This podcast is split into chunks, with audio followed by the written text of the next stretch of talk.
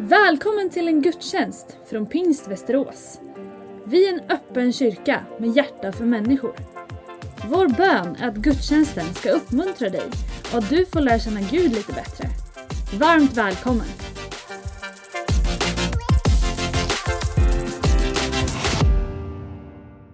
Jag är väldigt tacksam att jag fick lära mig som ganska liten berättelse från Bibeln. Man har suttit på hobbygrupper och söndagsskolträffar, barnläger. Man har hört många utläggningar. Jag är oerhört tacksam för den rikedom som det har gett till mig. Vi har olika förutsättningar och vi har olika vägar genom livet där en del av er som lyssnar till den här predikan kanske inte har vuxit upp med Bibeln. Men Bibeln är boken om människans liv, historia och frälsning. Den är ett ärende, ett dokument som är mycket mer än bara information. Det är en bok som har berättelsen om ditt liv. Det finns någonting som är lättillgängligt i den och det finns någonting man kan ägna hela livet åt att fundera över. Ja, men varför i kyrkan är det Bibeln som predikas söndag efter söndag, år ut och år in? Varför inte Moby Dick eller någonting av eh, Tolstoj eller Dostojevskij eller varför inte någonting av Astrid Lindgren eller kanske högläsning ur taxeringskalendern skulle dra folk till kyrkans gudstjänster, vad vet jag. Vad är det som gör att vi ägnar oss åt just bibelutläggandet? Ha med dig den där tanken om predikan av Bibeln och en koppling till ditt liv, även om du inte skulle identifiera dig som predikant.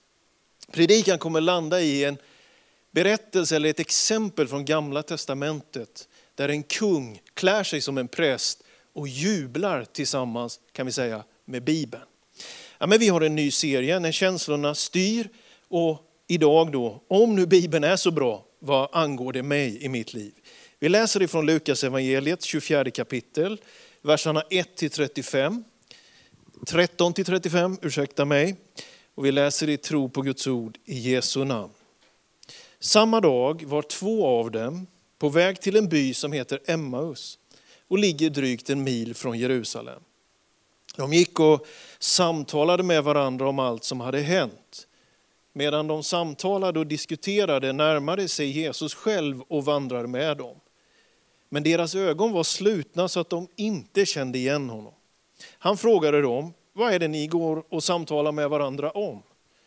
Då stannade de och såg bedrövade ut. Och den ene som hette Kleopas sa till honom, är du den ende som har besökt Jerusalem och inte vet vad som hänt de här dagarna? Han frågade dem, vad då? De svarade detta med Jesus från Nasaret. Han var en profet, mäktig i ord och gärning inför Gud och hela folket. Våra överstepräster och rådsherrar utlämnade honom till en dödsdom och korsfäste honom. Men vi hade hoppats att han var den som skulle frälsa Israel. Förutom allt detta är det nu tredje dagen sedan det hände. Dessutom har några kvinnor bland oss gjort oss uppskakade. De gick till graven tidigt på morgonen men fann inte hans kropp.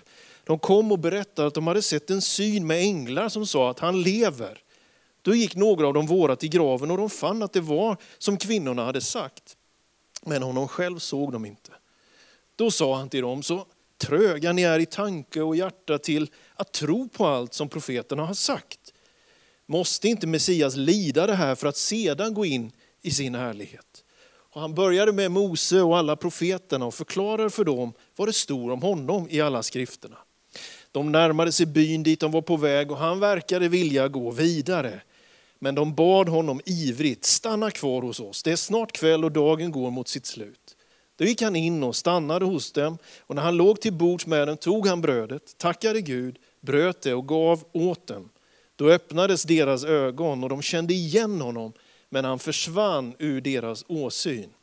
De sa till varandra, brann inte våra hjärtan i oss när han talade med oss på vägen, när han öppnade skrifterna för oss. De bröt upp i samma stund och återvände till lärjungarna, där de fann de elva och de andra lärjungarna samlade. Dessa sa, Herren har verkligen uppstått, han har visat sig för Simon. och själva berättade de vad som hade hänt på vägen och hur han hade låtit dem känna igen honom vid brödsbrytelsen. Annandag påsks stora berättelse i historiska klassiska kyrkor. De två vandrarna på vägen till Emmaus, någon mil utanför Jerusalem. De som konstaterar i efterhand när de förstod att det var Jesus som hade slagit följe med dem på vägen. Det verkar ha varit så att han visade sig lite på ett annat sätt, i en annan skepnad, står det i Markus evangeliets återredogörelse eh, för den här händelsen. Så man får väl ha viss förståelse för att de inte kände igen Jesus vid det första. Det var någonting annorlunda. Men när de väl hade förstått, när han bröt brödet, så konstaterar de, brann inte våra hjärtan när han utlade skrifterna för oss på vägen.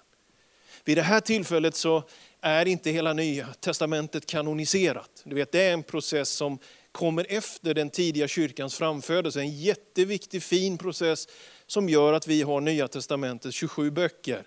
Det fanns tre kriterier för det. Det skulle vara apostoliskt ursprung på texterna, de skulle vara spridda i de existerande församlingarna och de skulle vara renläriga.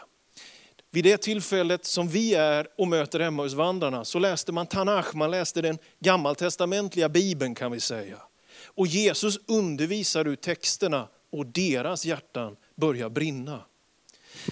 Kanske är det någonting av det där jag smakade när jag som eh, 18-åring, sista ringen på gymnasiet, läste Bibeln varje dag i flera månader. Och det där blev till min erfarenhet av att jag skulle ägna mig åt att vara predikant. Mitt röda testamente från Gideoniterna i min gröna fjällräven Konken, ner till sjön Nömmen nästan varje eftermiddag, ro ut lite grann, inte för att fiska, men för att läsa och läsa och läsa. Timmarna gick och jag på något sätt bara förälskade mig i Bibeln. Någonting hände med den unge Daniel Alm, som jag ibland ärligt får säga önskar skulle hända på nytt igen, lite mera. Mitt hjärta brann. Jag, jag kom in, jag fick svar på mina frågor. Jag vet att jag var 18 år, jag vet att jag säkert hade ett svartvitt förhållningssätt så som man måste få ha ibland när man är ung också. För att förstå och på något sätt börja navigera in i vuxenlivet. Men mitt hjärta brann. Jag blev beslutsam, jag tänkte att jag ska ägna mig åt någonting och på något sätt, så på den vägen är det. Jag blev en del av ett ord som inte bara ska läsas, det ska också förkunnas. Och jag förkroppsligar just nu i detta ögonblick församlingens ärende att förkunna. Men vet du som troende, vi är alla präster, vi är alla predikanter, vi har alla ett ärende. Det finns någonting som händer när man inte läser Bibeln bara för kunskapen eller bara för att få insikterna, utan för att ge det vidare, som gör det väldigt friskt och sunt. Att få vara engagerad, att få förbereda sig. Jag minns en gång jag hade en församlingsledare i Tranås och över sommaren så planerade jag upp vad de skulle göra. De fick eh, ja, hugga in på det ena och det tredje och en av dem sa till mig, Alltså jag får ärligt säga Daniel, när du gav mig den där, han skulle hålla någon typ av bibelstudium och jag fördelade lite det där. Jag tillhör väl de som ibland inte alltid bara frågar, har du lust, känns det som att solen står i, i rätt eh, riktning för att du ska kunna göra något? Utan jag ber folk, du får göra det här. Du är ju ledare så du gör det här. Och han boom, fick det där. Så han var lite så här halvtveksam, ska jag göra detta?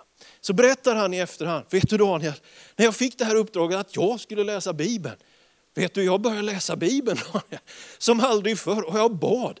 Och jag mötte Gud Daniel, som ingen annan i den här gruppen som kom den här torsdagskvällen fick. Jag är jätteglad att du utmanade mig att jag skulle säga något från Bibeln. Så det är någonting med det här budskapet som är något annat än bara något att läsa. Det är ett levande dokument på ett annat sätt. Amen det är en pendel som slår mellan kan man säga, våra känslor och mera ett rationellt förhållningssätt. Och ibland så ställs tron emot vetandet. Vilken olycka. Att vara troende betyder inte att man måste vara ointresserad av fakta, av kunskap. Tvärtom. Historien visar att det är kyrkan som har odlat fram de universitet som var tidiga. Det är kyrkan som gav bildning ett forum.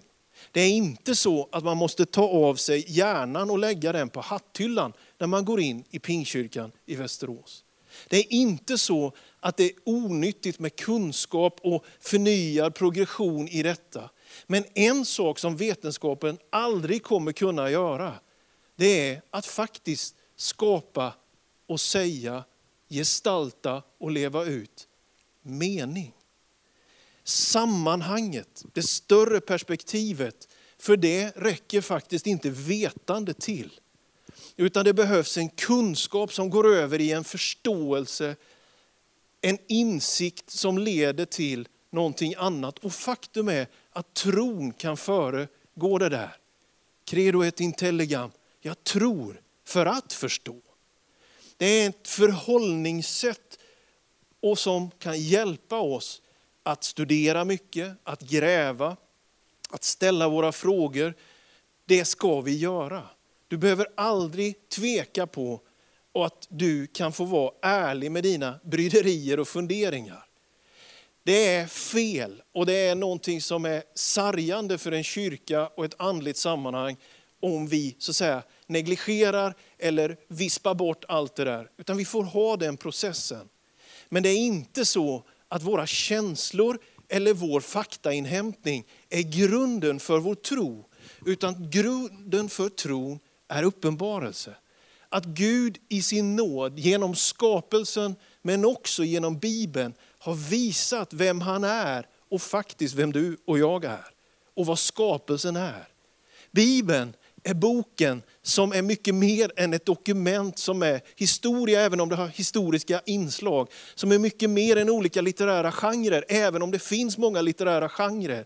Bibeln, påstår jag, är Guds budskap, Guds ord till sin älskade skapelse för att vi ska förstå mening och sammanhang och att det ska få leva inom oss. Meningen berövas faktiskt om allt skulle bli vetenskap. Men nu sker en snabb omvandling. Jag läste mig till en författare, Marinetti, han skrev redan 1913 att det pågår en fullständig omorganisering av de mänskliga sinnena som har följt på de stora vetenskapliga upptäckterna. 1913 skriver han det. Det är liksom en del av motorismen och annat som kommer och börjar växa fram. och Kanske så telegrafen och telefonen och lite sånt där. Va? Men det är ju långt, långt innan det som är vår dag med en ständig uppkoppling i många, många riktningar. Marinetti säger att det där fullständigt omorganiserar de mänskliga sinnena. Vi har hamnat i en situation där fakta i någon mening förskjuts över till tyckande, där till och med massmedia använder sin grundläggande uppfattning till att styra rubriksättning, ingresser, vad man publicerar, vad man inte publicerar. Vi har en cancelkultur som leder till att man vill släcka lampan över det som inte passar det egna liksom tänkandet. Någonstans så är det mer förvirring än någonsin. Och då tror jag att vi behöver påminna oss om bland annat det aposteln Petrus säger, sitt andra brev, första kapitel, 16 vers. Det var inga utstuderade myter vi följde när vi förkunnade vår Herre Jesu Kristi makt och hans ankomst för er, utan vi var ögonvittnen till hans majestät. Och det som finns i den där versen tycker jag är beviset för ett annat förhållningssätt där vi läser filosofi, där vi följer med i nyheterna, där vi odlar utbildning, men där vi är trygga vid när kvällen kommer att fundamentbudskapet, dokumenten för berättelsen om våra liv, om uppgång och nedgång, om synd och svek, men också om frälsning och framtid, finns i Bibeln. Och det är inte en utstuderad myt för att trycka något i en viss riktning, utan det är ett vittnesbördsdokument om vad Gud har gjort. Det är alltså ett, ett liv och ett budskap som kommer ur apostlarnas och de andra författarnas sammanhang och Guds uppenbarelser som leder till att vi får denna bok. Tänk att under, om jag tar det i runda slängar, under 1500 år, via kanske 50-talet författare, fick vi Bibelns gamla och nya testamente.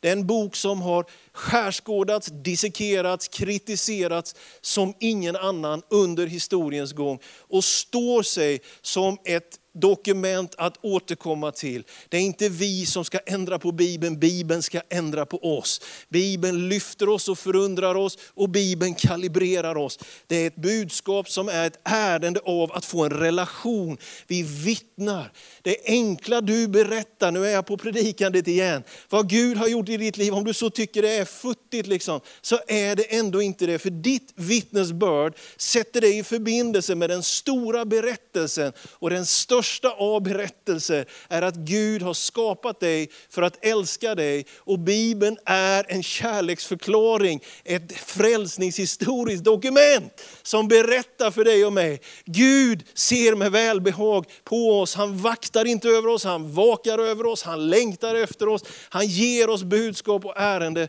för att det ska bli en del av vårt liv. Guds ord är levande och verksamt, säger Hebreerbrevet. Summan av ditt ord är sanning. Guds ord bär inga bojor, står det. Det är sötare än honung, skriver psalmisten, och det är mera värt än guld.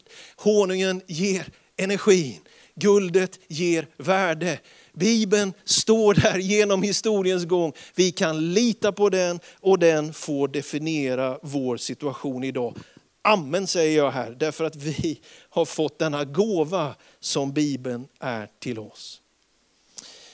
Idag i Svenska Akademin sitter en, en kvinna, en professor, författare som heter Åsa Wikfors. Hon har en väldigt intressant bok som kom ut för några år sedan som heter Alternativa fakta.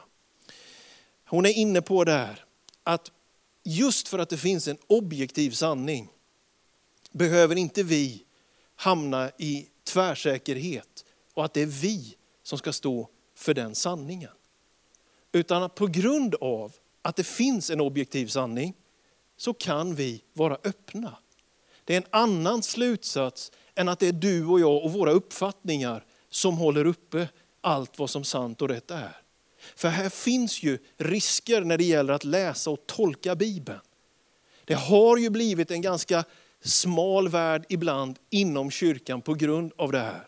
Det har varit vår tolkning av Bibeln mer än vår kärlek till Bibeln som har låtit oss bli definierade.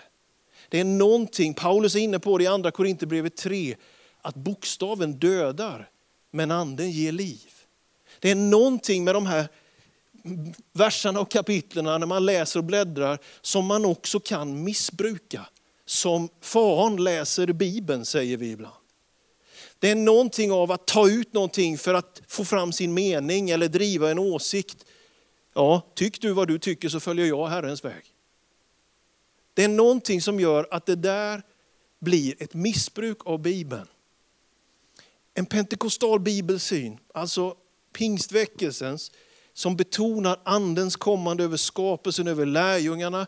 Som det står i andra Petrus 1 och 21, ingen profetia har förmedlats av mänsklig vilja utan ledda av helig ande har människor talat ord ifrån Gud. Andra Timoteusbrevet 3 och 16, varje bok i skriften är inspirerad eller inandad av Gud och till nytta.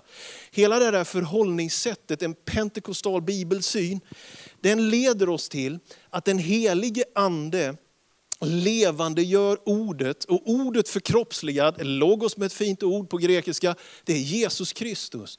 Så när vi läser Bibeln ledda av den helige ande så blir inte vi och vår teologi det stora, Jesus blir den stora.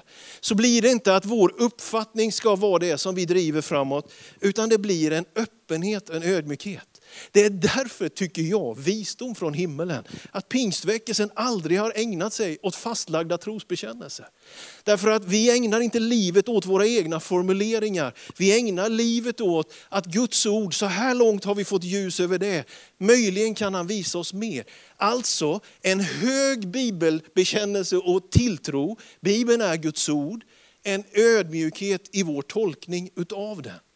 Där hittar du ett balansläge som jag tror är sunt och friskt. Det finns mer att upptäcka. Vi har ljus över vissa saker, vi står tydligt i det och vi predikar det.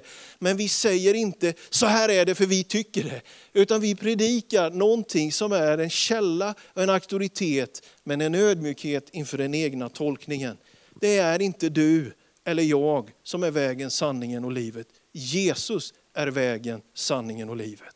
Han bor i oss, så vi kan ha en hög bibelbekännelse, men lite grann ner med axlarna, ett relaxat förhållningssätt.